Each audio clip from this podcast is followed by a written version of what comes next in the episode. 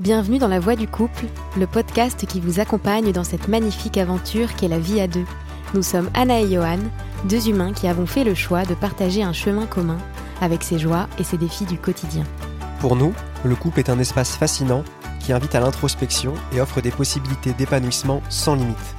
Parce que vivre, c'est apprendre à toujours mieux aimer, nous avons à cœur de vous partager les épreuves et les enseignements que nous tirons régulièrement de notre expérience du couple, pour grandir ensemble. Alors que vous soyez ou non en couple, passionné de relations humaines ou amoureux de l'amour, ce podcast est fait pour vous. Cheminons ensemble sur la voie du couple. Bonjour à tous. Bonjour. Bienvenue dans ce nouvel épisode de La Voix du couple, épisode 5. Et dans cet épisode, on va déconstruire ensemble euh, des idées reçues euh, sur le célibat et la rencontre en général. Ouais. Euh, on vous a demandé sur Instagram un petit peu euh, si vous aviez des idées par rapport à ça. Nous, on avait déjà construit une petite, euh, petite base euh, d'idées et on a complété avec vos idées. Et, euh, et Qui on était va- très intéressant d'ailleurs, ça a permis d'avoir des, des- des discussions euh, passionnantes avec, euh, avec vous. Donc euh, on vous remercie chaleureusement pour ça. C'est venu alimenter notre réflexion sur, Ouais. ben, sur ce podcast-là, sur cet épisode et, mais aussi pour d'autres. Donc on va faire ça de plus en plus. Et on vous encourage à nous répondre Voilà. quand vous avez des idées. Ou même à nous soumettre des, des idées ou à spontanément Ouais. nous contacter. Alors la première, euh, la première idée reçue euh, qu'on a pu, euh, qui a pu se dégager, c'était euh, il faut être entièrement bien avec soi-même avant de rencontrer l'autre. Ouais, je pense que ça c'est vraiment le, le- Ouais. le- c'est peut-être le truc qui revient le plus souvent. Quoi. Ouais. Ouais, ouais. Ouais. C'est cette injonction à être à l'aise avec soi, avec son corps, avec son esprit, pour pouvoir être ouvert à la rencontre. Ouais. Même nous, hein, dans le premier épisode, on parle de ça aussi. Ouais. Et donc il y a cette injonction là qu'on fait pas mal. Bah Euh, oui, c'est vrai, je me souviens, on avait fait une vidéo sur le premier épisode, on disait la nécessité de, on parlait de la nécessité de s'épouser soi-même avant de rencontrer l'autre. Ce qui est pas exactement la même chose que être entièrement bien avec soi. hein. S'épouser soi-même, euh, Oui. quand on épouse quelqu'un, on l'épouse avec ses défauts, avec ses, tu vois. Oui, bien alors sûr, que dans, bien sûr. alors que dans l'idée de, il faut être complètement bien avec soi-même, il y a cette idée qu'il faudrait avoir résolu. Le, Ouais. le- Qui est que du positif en voilà, fait. c'est ça. Ouais. Et c'est et c'est cette idée-là qui, qui va un peu avec cette idée du développement personnel de la meilleure version de soi. Euh, qui a euh, voilà qu'il faut déconstruire je pense parce qu'elle peut Ouais. elle peut avoir des conséquences très très ouais. néfastes pour l'individu pour les Bah, gens quoi. bah oui, bah, dans- dans- parce que c'est vrai qu'on a tous des failles, personne n'est parfait, qu'on soit seul ou en couple finalement. Ouais. Et, euh, et si on pense qu'avoir fait un travail sur soi avant c'est suffisant pour rencontrer la bonne personne, bon c'est pas c'est pas euh, la seule chose à faire. Mais alors, moi, il y a un truc qui me qui m'interroge beaucoup derrière cette phrase, c'est cette idée que en fait, il faudrait euh, il faudrait mériter la relation Mhm. par un travail individuel, par un effort individuel. Mhm. Euh, euh, tu vois, tu, tu vois cette idée, c'est-à-dire Oui, genre tout on à est fait. on est on se conçoit d'abord comme des êtres seuls qui doivent travailler seuls sur soi, Mhm. genre être complètement bien avec soi, pour mériter la rencontre et le lien.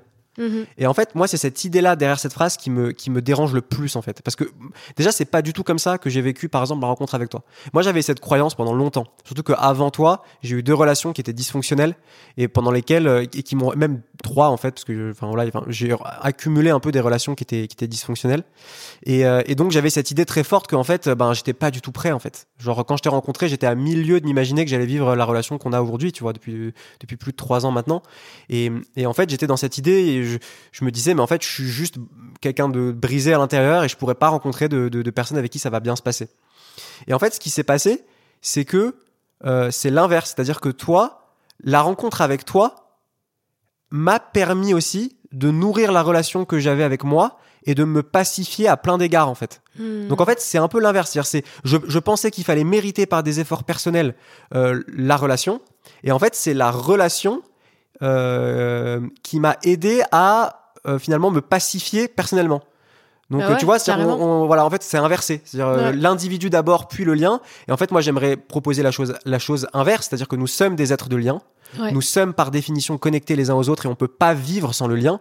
Et on le sait, comme aujourd'hui en psychologie, la théorie de l'attachement, par exemple, montre que les bébés euh, qui sont laissés à l'abandon dans les premiers âges de leur, euh, de leur développement euh, ont des retards psychomoteurs extrêmement importants et dans la plupart des cas, parfois peuvent mourir aussi. C'est-à-dire qu'il y a- grave. il y, a un taux de mortalité infantile, des trucs qui ont été montrés en psychologie clinique, hein, c'est des euh, Carrément. que, que en fait un bébé laissé à l'abandon il meurt donc en fait on est des êtres de lien, De lien, on, ouais. on est constitué par le lien on est fait pour le lien et cette idée qu'on serait juste des individus et qu'il faudrait mériter le lien euh, par un travail solitaire Complètement. euh, moi pour moi c'est c'est un peu un contresens complet en fait Complètement. Et même, je trouve qu'on peut tomber aussi, du coup, dans ce truc-là, euh, d'être un peu trop installé et à l'aise avec sa solitude. Tu sais, on a souvent l'image euh, de la independent euh, woman ou du mec un peu solitaire et tout, qui s'est développé euh, avec cette image-là.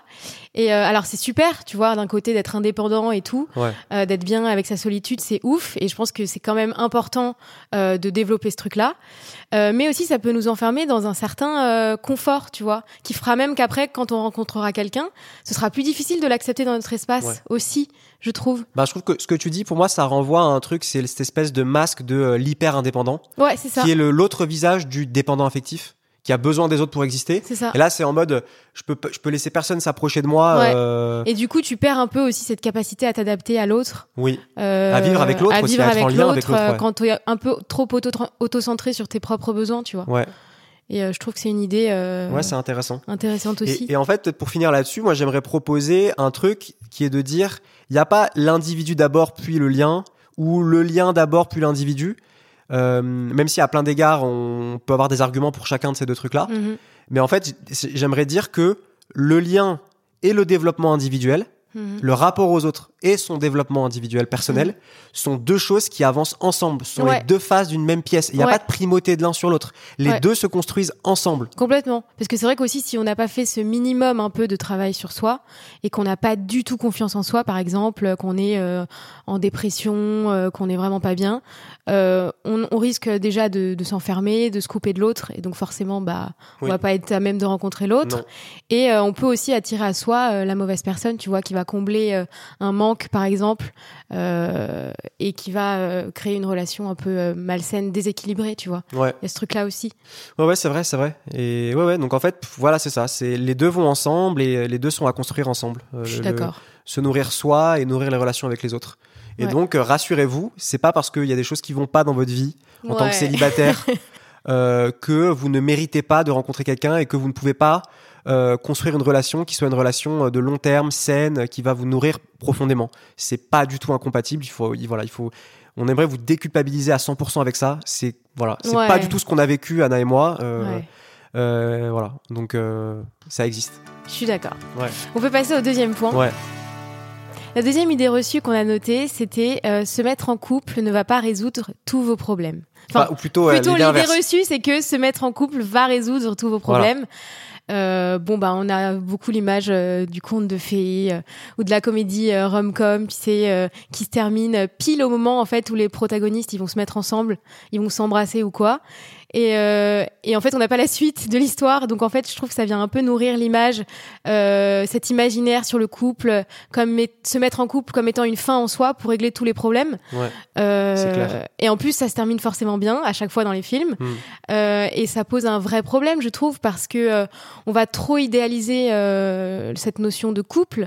Et euh, ça va inévitablement euh, créer des attentes et faire peser une pression euh, immense sur la rencontre Exactement. déjà et ensuite sur la sur la suite sur, du couple quoi, sur la suite de l'histoire. Et peut-être cette pression-là, parce qu'on parle de résoudre tous les problèmes. Moi, le problème que j'entends derrière, Ouais. et qui est, qui est un peu euh, sous-entendu ici, c'est le problème, de la, le problème, entre guillemets, de la solitude.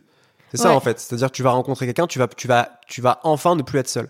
C'est ça. Et alors, j'ai eu une conversation avec une abonnée euh, que je salue. Je, je- voilà, je, je- euh, ça restera anonyme, hein, mais, euh, mais qui m'a qui a nourri la réflexion sur ce sur ce la déconstruction de ce lieu commun, Mhm. qui était hyper intéressante et qui, et qui me qui me disait que euh, en fait la solitude et le fait d'être en couple euh, sont pas deux choses qui seraient qui s'excluraient. C'est-à-dire d'abord t'es seul, puis t'es en couple, après t'es plus seul. Mhm. Au contraire, ta, ta, ta capacité à fonder un couple solide dépend directement de ta capacité à accepter et à accueillir ta solitude. Parce qu'en fait, on est seul, tu vois. On, on, on vit, on, on est seul, on est seul face à nos émotions. Alors on peut les communiquer, être entendu par Ah l'autre. oui non mais ça c'est vrai. mais, mais Quand tu vis un truc, même quand t'es en couple, euh, l'autre il, il peut pas, il est pas, en- il est pas dans ta tête en fait, Non. il est pas dans ton corps, il ressent pas ta douleur, il peut la comprendre, il peut l'entendre, mais tu restes seul. euh, De toute façon, on meurt seul, on est seul. euh, Enfin, un moment. Et il y a cette idée que, en fait, se sentir seul, n'est pas exclusive d'être en couple. Il y, a, il y a des gens qui sont en couple et qui se sentent seuls dans le couple. Ouais. Tu vois, on peut se sentir seul et, en- Ouais. et, et pourtant, euh, pourtant être très entouré. C'est une expérience que beaucoup de gens font, tu Mhm, vois. mhm. Donc, donc ça, ça vient appuyer cette idée que la solitude, c'est pas un problème à régler, c'est un, c'est un fait à accepter et à accueillir. Et du Mhm. coup, euh, quand on n'accueille pas sa solitude euh, euh, dans la relation, Mhm. ça peut donner lieu à deux masques qui sont des masques opposés. Le premier masque, c'est le, le masque du dépendant affectif, c'est-à-dire Ouais. c'est la personne qui va pas supporter vivre seule et du coup qui va être obligée en permanence de vivre les expériences euh, à travers le regard des gens qui, qui l'accompagnent. Mhm. Donc d'être en permanence projeté à l'extérieur, d'être déconnecté de ses besoins et d'être complètement toujours à, à, à kiffer parce que les autres kiffent. Donc, Mhm. euh, donc tu vois, être toujours centré sur l'extérieur. Donc ça, c'est le masque de, de, de ben, du dépendant affectif. Mhm. Donc qui n'accepte pas sa solitude et qui fait dépendre son bien-être des autres. Et ça, on sait les, les conséquences très néfastes que ça peut avoir sur la vie de couple. Et le deuxième masque, c'est le masque de euh, l'hyper-indépendant, qui est l'inverse de l'hyper-dépendant affectif. Ouais. Et l'hyper-indépendant, c'est celui dont on parlait sur le- dans le premier point. C'est celui qui va, euh, ben, qui va tout simplement être tellement auto-centré sur euh, ses besoins et sur euh, et sur lui qu'il y a plus de place pour les autres dans sa vie quoi. Ouais. Alors dans les relations, ça peut donner des gens qui sont un peu fuyants et qui veulent pas s'engager ou voilà. Ouais, ouais. Et, euh, et même dans le célibat, ça peut donner des gens qui euh, qui peuvent avoir un souhait de rencontrer des une- un partenaire mais qui en fait vont pas pouvoir réaliser ça parce que parce qu'il y a cette idée là. Et donc en fait, c'est un, c'est une solitude qui n'accepte plus les autres. Donc c'est une forme de de- de- d'isolement en fait. Oui, au Et, final, euh, oui. Et donc, donc tout ça pour dire qu'en en réalité, la gestion de la solitude, c'est un truc au cœur de ce que peut être le couple. Et même de, ce que peut être un couple heureux. Donc penser que le couple va solutionner le problème de la solitude, c'est un contresens énorme et, euh, et qu'il faut déconstruire pour moi en fait. Hmm. Non, c'est hyper intéressant ce que tu as dit sur la solitude.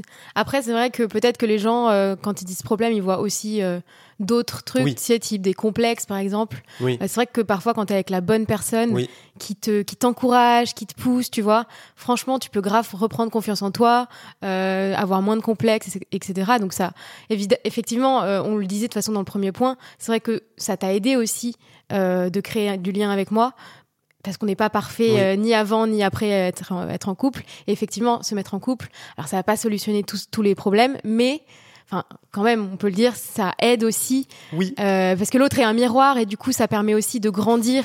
je suis tout à fait d'accord ça avec ce peut que tu résoudre certains problèmes aussi de se mettre en couple. C'est vrai, mais il y a un truc de nuance. C'est dans ce cas-là, c'est pas le couple qui t'aide à résoudre le problème, Ouais. c'est la relation que tu nourris à ton couple. Tu vois? Oui, Tu vois, c'est, le problème, c'est de voir le couple comme une solution extérieure qui va venir Oui. de l'extérieur te sauver. oui, parce que ça pourrait être aussi avec un pote, tu vois. Oui. on peut- tu peux grandir même avec un associé de travail, euh, avec un frère, avec une sœur. euh, Mais tout, C'est vrai. tout dépend de la, de la posture que tu prends dans le couple. Si tu Oui, te mets en vrai. couple avec une posture, par exemple, de dépendant euh, complet, Oui, là, qui va attendre de l'autre qu'il le sauve ou quoi que ce soit, bah, en fait, là, tu vas rien vas- solutionner. non, ouais, tu- ouais. c'est ça. Donc c'est vraiment une question de, d'aller dans le couple avec euh, avec une avec une logique de responsabilité, Mm. de de de de don de soi, de quelque chose de conscient, euh, tu vois, Mm. qui, qui a envie de, cons- de, de, de construire, d'être là, euh, d'être Ouais. présent à soi, à l'autre. Voilà, c'est cette idée-là. Ouais. Et tu parlais du coup des masques qui peuvent ressortir, euh, tu Ouais. vois, quand tu te mets en couple. On peut en noter d'autres aussi. Je trouve que le couple, parfois, bah, si c'est pas vécu comme tu l'as dit, euh, ça peut aussi faire ressortir des parts d'ombre aussi de nous, tu À vois, fond. type genre la jalousie. Euh, je sais pas la comparaison euh, la manipulation le chantage affectif euh, l'agressivité aussi parfois tu Exactement. vois et, euh, et Qui sont autant de ouais, qui sont autant Ouais. de pardons qui qui qui, peuvent ressortir quand tu te mets en couple C'est aussi clair. et que t'avais pas vu avant C'est clair. Ouais. Ouais. Je trouve que ça peut, ouais, Ouais, carrément. ça peut jouer aussi. Donc finalement, dealer avec l'autre, c'est pas comme dans les films Non. où en fait les problèmes ils finissent toujours par se résoudre sans trop grands efforts. Ouais. Euh, c'est un travail euh, pour lequel on n'est jamais vraiment euh, préparé, pour lequel on n'est on jamais vraiment prêt finalement. Ça nous amène au troisième point, Mhm. euh, qu'il existerait un bon timing pour la rencontre. Ouais.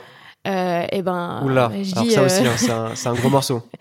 Moi, je dis en tout cas, pour moi, non, parce qu'on n'est jamais vraiment prêt. Au final, à ce qui nous arrive en général dans notre Non. vie. Euh, donc, je pense pas qu'il y ait de, de bon timing. Euh, on peut pas savoir à l'avance comment les choses vont se dérouler. Tu Peut-être peut-être préciser un peu ce qu'on entend par bon timing. Euh, Ouais. Euh, moi, par exemple, il y a un truc. moi, je parle de mon expérience personnelle. Ouais. Euh, moi, je t'ai rencontré littéralement quelques semaines après avoir rompu avec, enfin après m'être fait larguer d'ailleurs, plus, Ouais. plus ou moins, par mon ex. Ouais. Et j'avais cette croyance que en fait, tu sors d'une relation, tu peux pas retrouver une relation tout de suite bien, tu Ouais. vois. Et donc c'est un exemple de, de mauvais timing entre guillemets. Oui. Mais en fait, euh, c'est pas le cas puisque c'est-à-dire c'était le, timing de relation que j'ai avec toi, c'était peut-être le plus mauvais Le plus timing mauvais, entre que tu guillemets. peux imaginer Ouais. parce qu'en plus Ouais. c'est une relation qui était extrêmement difficile dont je suis Ouais. sorti épuisé donc tu peux te dire de l'extérieur c'est genre le pire timing du monde sauf qu'en fait ben là ma relation la relation que j'ai avec toi c'est la plus belle relation que j'ai eue de ma vie tu vois donc euh, donc en fait ben Pour l'instant, tu sais pas de quoi est fait le. Non, mais je- non, mais je rigole. tu vois enfin si non c'est- déjà le cas parce que ça fait trois ans qu'on est ensemble et qu'avant j'ai eu des relations que de un an et demi quoi euh, enfin je le sais c'est déjà le cas il y a pas y a, y a pas de. Et, euh, et, et donc voilà. Et, et donc en fait, pour moi, ça revient, ce truc d'avoir un bon timing, ça revient à, la- à un truc de contrôle en fait. Ça revient à, la, Mm. à se dire que qu'on va que que on pourrait contrôler les éléments qui vont permettre de rencontrer l'autre. Tu vois, il faudrait un bon timing. Il faut que ce soit comme ça. Il faut il faut que j'ai résolu ça. Il faut que tu et vois. tu vois, et tu vois, même moi, je me disais, euh, tu vois, j'avais cette idée inverse du coup de toi. Toi, tu sortais Mm. d'une relation, t'en avais eu plusieurs avant. Moi, c'était l'inverse. Ouais. Tu vois, j'avais jamais eu de relation. Et du coup, j'étais aussi un peu dans ce truc-là de, bah, je tombe pas tout de suite sur le bon. Tu vois, c'est pas possible. Ouais. Tu vois, il y a aussi Oui. ce truc-là de, il faut avoir eu des expériences avant et tout. Et, et si on est vierge de toute relation, euh, bah, on va pas tomber sur le bon tout de suite. euh, Oui. Enfin, c'est pas le timing. euh, Ouais. Enfin, tu vois ce que je veux dire? Ouais. Et euh, alors qu'en fait, euh, bah, ça, ça nous a démontré le contraire, tu vois. Genre, euh, Oui, moi, j'avais pas eu de relation avant toi, et euh, justement, peut-être aussi le fait que euh, que j'avais pas eu de relation, peut-être qu'aussi j'étais plus prête à, enfin, même si j'ai dit juste avant, je me contredis parce que j'ai dit juste avant qu'on n'était jamais prêt, mais disons que euh, comme j'avais pas eu de relation, euh, j'avais peut-être envie d'expérimenter aussi des choses et j'étais ouverte du coup, et, euh, et j'avais pas de passif, j'avais pas de trauma euh, émotionnel ou lié à des relations passées. Et du coup, peut-être qu'aussi j'étais peut-être plus ouvert à ce moment-là à la rencontre et, et à l'excitation, tu vois, des débuts et tout.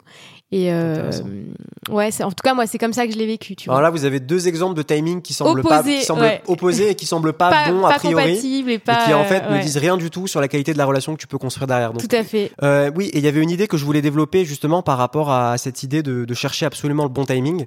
Je trouve que derrière, le sous-entendu, c'est qu'il y, a y quelque chose de l'ordre du contrôle, de vouloir Mm. absolument contrôler les paramètres de la rencontre. Euh, il faudrait que euh, je sois célibataire depuis euh, un petit bout de temps, mais pas trop longtemps non plus. Il faudrait que j'ai résolu tel problème avec moi-même, mais pas trop non plus. Enfin, il y a cette idée qu'il faudrait voilà contrôler les paramètres pour rencontrer l'autre. Or, je trouve que la, la rencontre vraiment la, la, la- le- les plus belles rencontres qu'on peut avoir nous prennent toujours un peu de cours. Mm. Euh, elles, elles sont elles c'est toujours les plus belles rencontres sont toujours quand on découvre euh, quelqu'un qu'on s'attendait pas à rencontrer quand on quand on est surpris soi-même aussi par l'effet que peut avoir la rencontre avec cette personne. Donc il y a la, belle rencontre la grande rencontre c'est euh, elle est dépendante d'un espace euh, à l'intérieur de soi où on laisse justement l'inattendu l'imprévu arriver. C'est cette idée là et du coup avoir cet esprit de contrôle, de vouloir absolument avoir le, le avoir la main mise sur des paramètres et sur des critères, sur des choses comme ça, on réduit cet espace à l'intérieur de nous qui est disponible pour la rencontre. Et, euh, et Mm. voilà, donc c'est pour ça que je pense que le, pour vraiment rencontrer l'autre, il faut abandonner les questions de timing. Il faut, alors évidemment, il faut aussi s'écouter. Hein. Parfois, il y a des Mm. moments où on a besoin d'être seul, on a besoin de rester plus chez soi. C'est c'est pas ça le problème. Mais c'est plus voilà de, de, de mettre le doigt sur cette euh, volonté de contrôle qui peut être euh, néfaste et qui voilà. Mm. Et souvent du coup, on bah, bah, je trouve que ça nous amène aussi au point d'après, Ouais. euh, qui est euh, l'idée reçue euh, numéro 4. Ouais. Il ne faut pas chercher, ça te tombera dessus quand tu t'y attendras le moins. Ouais. Ça, ça revient. C'est revenu assez souvent aussi. Oui, c'est clair. Euh, et du coup, bah, on est pareil, comme tu disais, sur cette histoire de timing, de un peu de destin. Alors, c'est vrai que si on y croit, euh, ça peut être un moyen du coup de lâcher prise, comme tu l'expliquais, euh, de faire confiance en la vie euh, et euh, en ce sens de plus manifester cette cette notion de manque dans sa Ouais. vie Ou de contrôle, mais vouloir, ou, de et vouloir de absolument, contrôle, ouais. voilà. Ouais. Et du coup, d'attirer bah, à soi euh, ce qu'on manifeste, c'est-à-dire le manque finalement, et du coup de- de- d'attirer finalement pas les bonnes personnes ou, ou, ou personne. Et et du coup, oui, c'est intéressant ça, mais en même temps, je dirais quand même que euh, je suis pas tout à fait d'accord avec ce truc-là. Parce que aussi euh, ça peut laisser penser que euh, on est comme dans des contes de fées. Et moi moi j'y croyais hein. personnellement j'étais vraiment là-dessus tu vois. Et, euh, et je me disais bah si ça vient pas euh, je, je vais pas chercher je cherchais même pas au final. Et du coup tu peux ça, ça peut aussi prôner une, une position un peu de passivité tu sais où t'es là et t'attends mais en fait si t'attends et que tu fais rien euh, bah il va rien se passer tu vois. Enfin ou alors ça peut arriver mais c'est un cas sur euh, un million tu vois. Mais c'est là où c'est subtil, parce que je parlais tout à l'heure de lâcher prise par rapport au contrôle. ouais. Et en même temps, en fait, je- je- peut-être que ce truc d'être disponible à la rencontre, de se rendre disponible à la rencontre, c'est un subtil mélange c'est ça. de, ouais. euh, de quand même provoquer des opportunités. C'est ça exactement voilà. Et en même temps se laisser traverser par la vie, exactement. par les émotions, par le par l'écoute des besoins Ouais. et avoir cette attitude de cultiver un espèce de juste milieu entre une forme Ouais. d'activité et de passivité c'est ça Et euh, c'est peut-être à cet endroit-là qu'il peut y avoir euh, la, Ouais. que la beauté de la rencontre peut se manifester. Et moi, ce que, ce que je trouve qu'il y a derrière cette phrase, euh, il faut pas chercher, ça te tombera dessus. Il y a, j'y vois un truc qui est en lien avec la loi d'attraction. Mm. Euh, cette idée que la loi d'attraction, c'est euh, tu manifestes euh, ce que euh, ce que tu rayonnes à l'intérieur. oui c'est ça C'est-à-dire si tu rayonnes le manque, tu vas manifester le manque, tu vas Ouais. attirer le manque. Si tu rayonnes le plein, bah tu vas attirer le plein.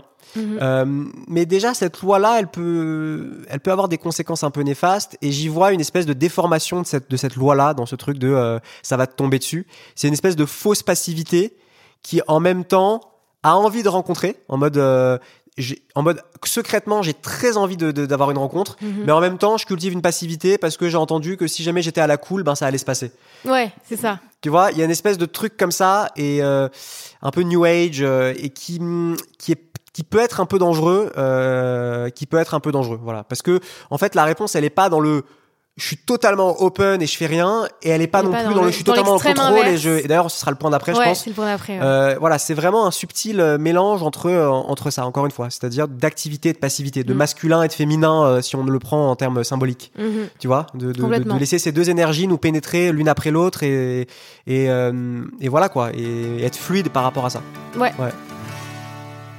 Et on en vient du coup, euh, on a un peu teasé, mais à le- au point numéro 5, Ouais, euh, qui, euh, qui nous dirait que multiplier les dates serait le meilleur moyen de se mettre en couple. ouais, Ça, c'est l'extrême inverse du coup euh, du côté passif, on est ultra actif. ouais, ça. On en a un peu parlé du coup dans l'épisode 1, donc allez l'écouter si vous voulez en savoir plus. Mais globalement, on expliquait que... Ouais, sur le paradoxe du choix. C'est ça, que euh, à vouloir trop dater aussi, on peut euh, se mettre face à ouais à trop un trop plein de choix Ouais. et du coup après on on n'est pas satisfait en fait. Ouais, et il y a un lien là-dedans aussi avec le avec l'aspect de d'hyperconsommation. Ouais. Euh, C'est-à-dire, on, on a on vit dans l'illusion que en multipliant ces options et, c'est facilité aussi par un marché de un marché de la rencontre via les applications en ligne et tout ça qui est, qui est devenu florissant où on monnaie la rencontre. Mhm. euh, et ben c'est devenu très facile de, euh, de, de se dire qu'on va multiplier ses choix et qu'on va, qu'on va se mettre dans la bonne disposition pour rencontrer la bonne personne, entre Mhm. guillemets, en faisant ça. Ouais. Euh, mais en fait, on avait vu justement dans l'épisode là, je pense que c'est le moment peut-être de le rappeler, euh, cette idée en psychologie de- du paradoxe du choix, Barnett Newman, je crois, qui, a, qui a- qui a écrit un, un livre à ce sujet-là, et qui montre que, que en fait, plus on a de choix, euh, moins on sera satisfait du choix qu'on fera, Mhm. et ça peut même mener à des tendances liées à du perfectionnisme maladif, Ouais. à une forme de culpabilisation de pas trouver la chaussure à son pied, et que en fait le, le, le, le bon choix ce serait d'avoir le, le choix entre six options possibles, je crois. C'était ça le, le nombre. Ouais, dans l'étude, dans l'étude Dans l'étude, mais c'est entre Ouais. 3 et 6, voilà, Ouais. c'est c'est quelque part euh, là-dedans. Et en fait, quand on est confronté à plus de choix que ça, et, et, euh, souvent quand on fait des, quand on date euh, beaucoup parce qu'on a envie de rencontrer quelqu'un, eh ben on est confronté à beaucoup plus de partenaires que de ça. On commence à rentrer dans un mindset qui un mindset qui n'est plus dans la rencontre, justement ce qu'on disait, cette attitude de laisser la rencontre advenir et être surpris par elle, mais on est dans une logique de un peu froide qui va comparer les profils les uns avec les autres en fonction de critères et qui va finalement être dans une logique de consommation Mhm. euh, et, euh, et, et qui est antithétique par rapport à la notion de rencontre dont on parlait justement, Ouais. euh, qui est la surprise justement.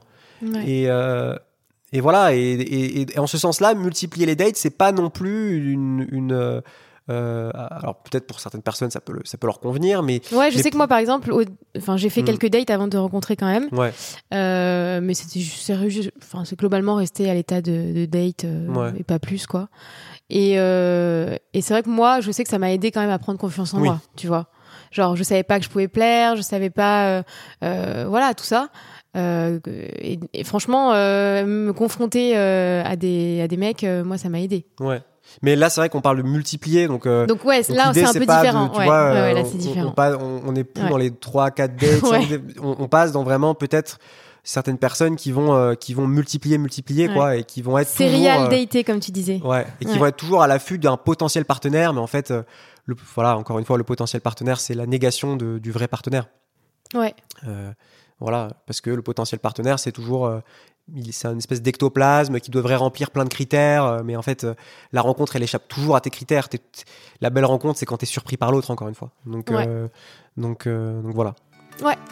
Ok, mais je pense qu'on a fini avec ce point-là.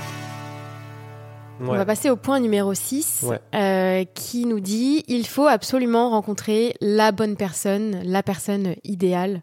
Ouais. Euh, voilà. Et d'ailleurs, je nous ai entendu dire euh, bonne personne plusieurs fois ici, mais là, c'est plus à prendre au sens euh, Là, genre Ouais. euh, avec un grand L et un grand quoi. A. et qui est, qui est popularisé dans, le, dans, les, dans, les, dans les trucs New Age qu'on entend beaucoup aujourd'hui Ouais. par la notion de flamme jumelle, d'âme sœur, de il y aurait une personne ou deux. Il y en euh, aurait qu'une déjà, euh, je pense ça. que c'est faux. Et il faudrait la rencontrer tout de suite, quoi.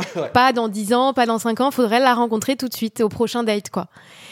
Déjà, ça met une pression de ouf. Ouais, ou parfois même aussi une, une, une- la position inverse qui serait de dire bon bah en fait si c'était pas maintenant, c'est pas maintenant, ce sera dans 10 ans. Il Ouais. est dans une position de passivité complète. Enfin, ça peut avoir vraiment des conséquences qui sont Oui. qui sont qui sont pas bonnes. Et aussi on peut ça peut on peut idéaliser ce que serait la flamme jumelle et C'est du ça. coup euh, On va créer des à, attentes, quoi. à condamner toutes les relations que tu vas avoir direct dès qu'il y a un truc qui se passe pas bien en voilà, fait. c'est ou, euh, ça.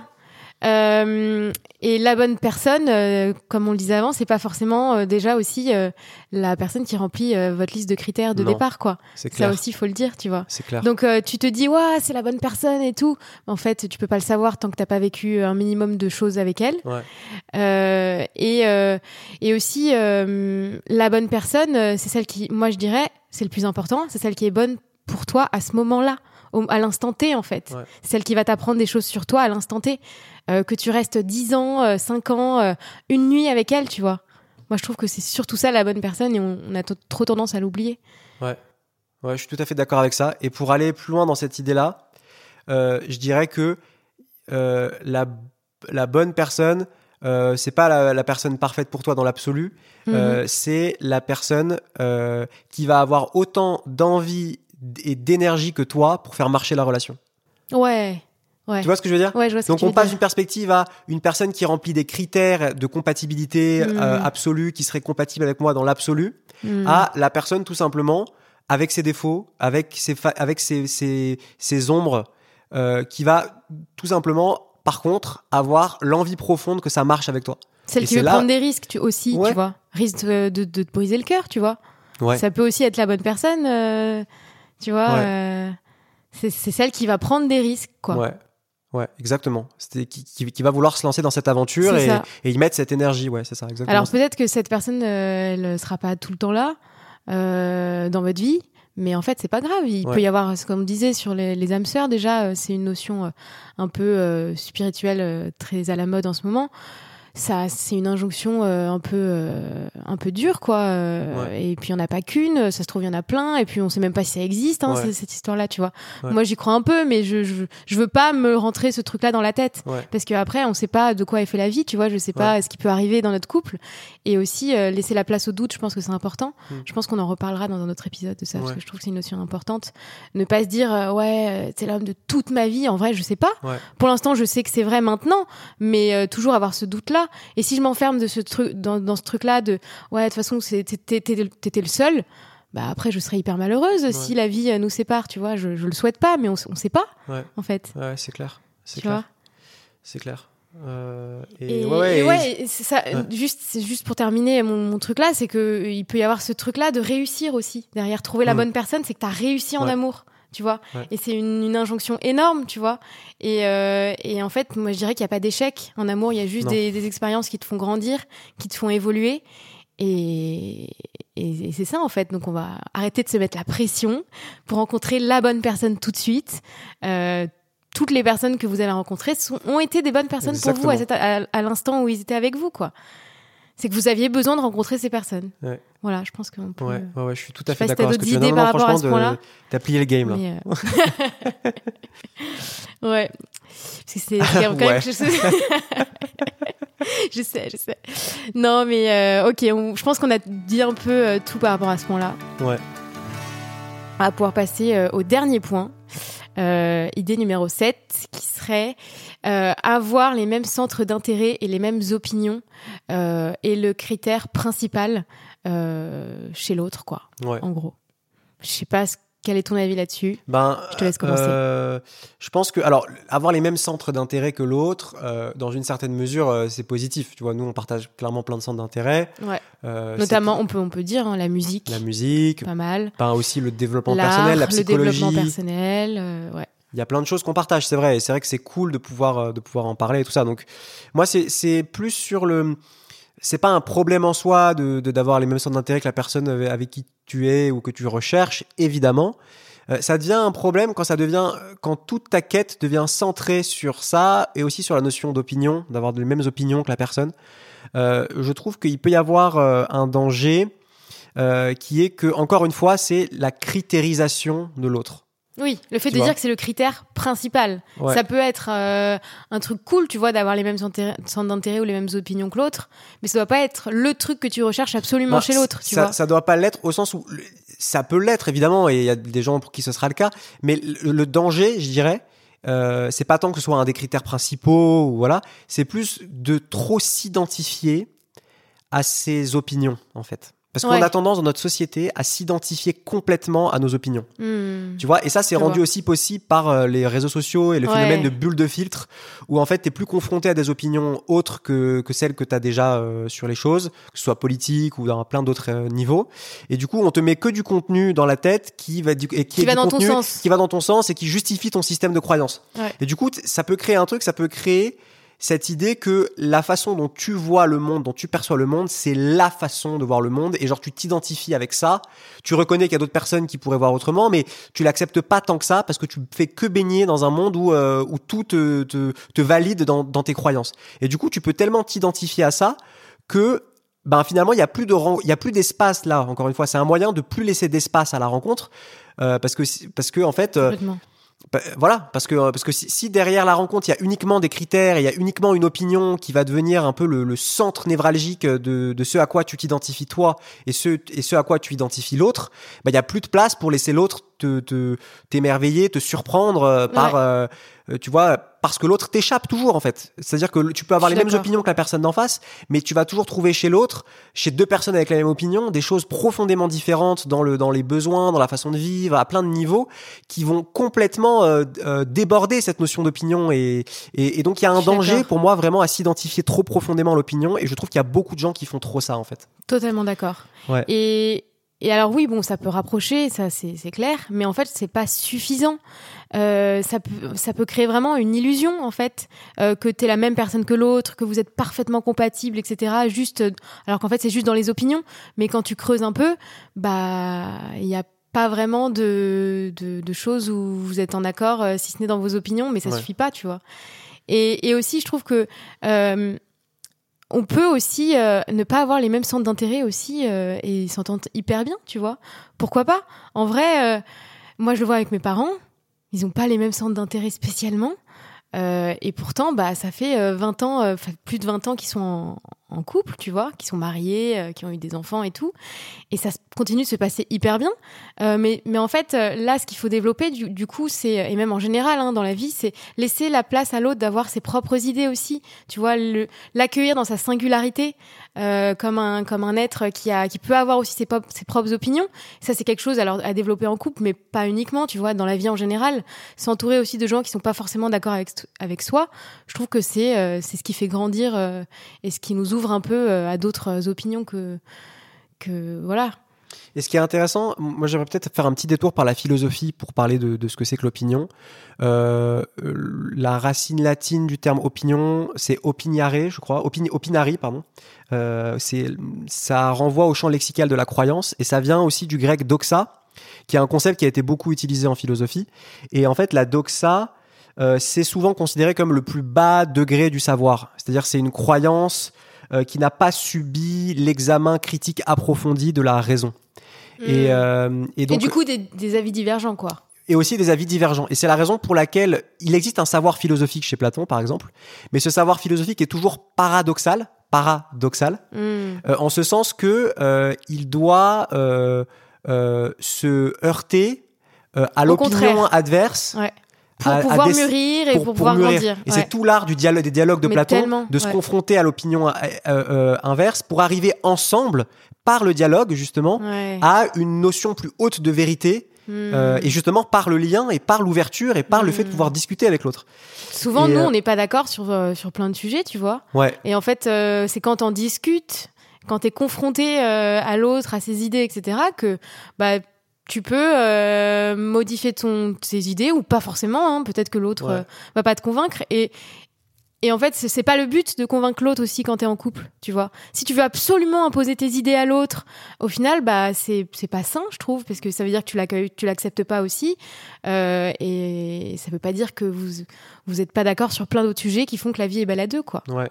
Et il y a un truc par rapport à l'opinion aussi, je voulais terminer là-dessus, c'est que euh, doxa en grec renvoie aussi donc à tout le champ lexical du paraître et du coup de la gloire. Euh, je crois qu'une des euh, définitions du mot doxa en grec, c'est gloire. Et c'est hyper intéressant parce que du coup, euh, Platon, à travers le personnage de Socrate, ben du coup pointe du doigt les sophistes qui utilisent l'opinion non pas dans une logique de la confronter à l'altérité des autres pour grandir et aller vers la connaissance, euh, vers une connaissance plus haute qui passerait par le, par le lien. Euh, mais il les accuse justement d'utiliser l'opinion, la doxa, pour à, des fins personnelles de, de, de, gloire. Et, c'est connecté avec ce qu'on disait parce que en fait, euh, l'opinion, euh, il y a cette idée que quand on est trop attaché à ses opinions, en fait, il y a quelque chose de très égotique là-dedans. On s'identifie Ouais. à ça et on utilise ça pour se faire briller, en fait, pour euh, peut-être finalement pour avoir raison sur le monde. Alors c'est cette, cette idée de gloire, il y a ça derrière. C'est cette volonté d'avoir raison à travers l'opinion. On veut avoir raison contre les autres. Ouais. Tu vois? Il y a ce truc-là d'ego. Ouais. Alors que de, de, de facto, euh, on le voit bien quand on, quand on est en relation, euh, il faut savoir mettre son ego de côté aussi. Ouais. Ouais, je, ouais. Vois, je vois le lien euh, qu'il peut y avoir avec ça aussi. Tu vois? Ouais. Si t'es pas capable de remettre euh, tes idées en question dans la vie en général, tes opinions, etc., ça va être dur euh, de trouver quelqu'un qui, euh, toute sa vie, euh, sera d'accord avec toi. Ouais. Parce que c'est pas le cas, en fait. Ouais. Nos, nos idées, elles changent en fonction du temps. euh, donc il faut aussi être capable de d'être modulable, quoi. Ouais. De, de pouvoir changer aussi, tu vois. Ouais. Je suis, je suis bien d'accord avec ça. Je pense Ouais. que c'est. euh, Ouais, juste, juste, Ouais. juste pour terminer, t'as dit sophiste à un moment. Peut-être Oui. qu'il y a des gens qui savent pas ce que c'est Oui, les, sophiste. les sophistes, en gros, c'était euh, euh, ces gens qui utilisent, euh, dans, dans la Grèce antique et qui continuent d'exister aujourd'hui, hein, qui utilisent le langage euh, de façon faussement euh, universelle, tu vois, et qui en fait servent des intérêts personnels. Donc la figure du politicien, par exemple, qui va venir sur les plateaux télé. euh, Hmm. te parler, utiliser des grands mots et qui en fait en réalité dans les, dans, dans les faits va servir des, des, des intérêts qui sont pas ceux du peuple. Euh, et ben, euh, et ben en fait c'est c'est du sophisme. Ok, C'est ça le sophisme. Ok. Voilà. C'est Et c'est une figure qui revient énormément dans les dialogues de Platon, où tu as cette figure du sophiste qui est sur la place, euh, sur la place commune à Athènes, comme ça, et qui, euh, et qui, est, qui est un peu l'ancêtre des populistes d'aujourd'hui, quoi. Hmm. Tu vois Et euh, ouais. Ok, bon bah je pense qu'on a terminé du coup Ouais. euh, pour cet épisode. J'espère Ouais. que ça vous a plu. C'était un petit peu plus euh, léger. On avait un peu moins préparé euh, pour Ouais. cet épisode, mais j'espère qu'on n'a pas oublié trop de choses. Dites-nous en commentaire, enfin en, en message privé, si vous avez d'autres idées par rapport à ça. Sur le compte Instagram. qui- voilà, qui sur le compte Instagram at la voix du couple.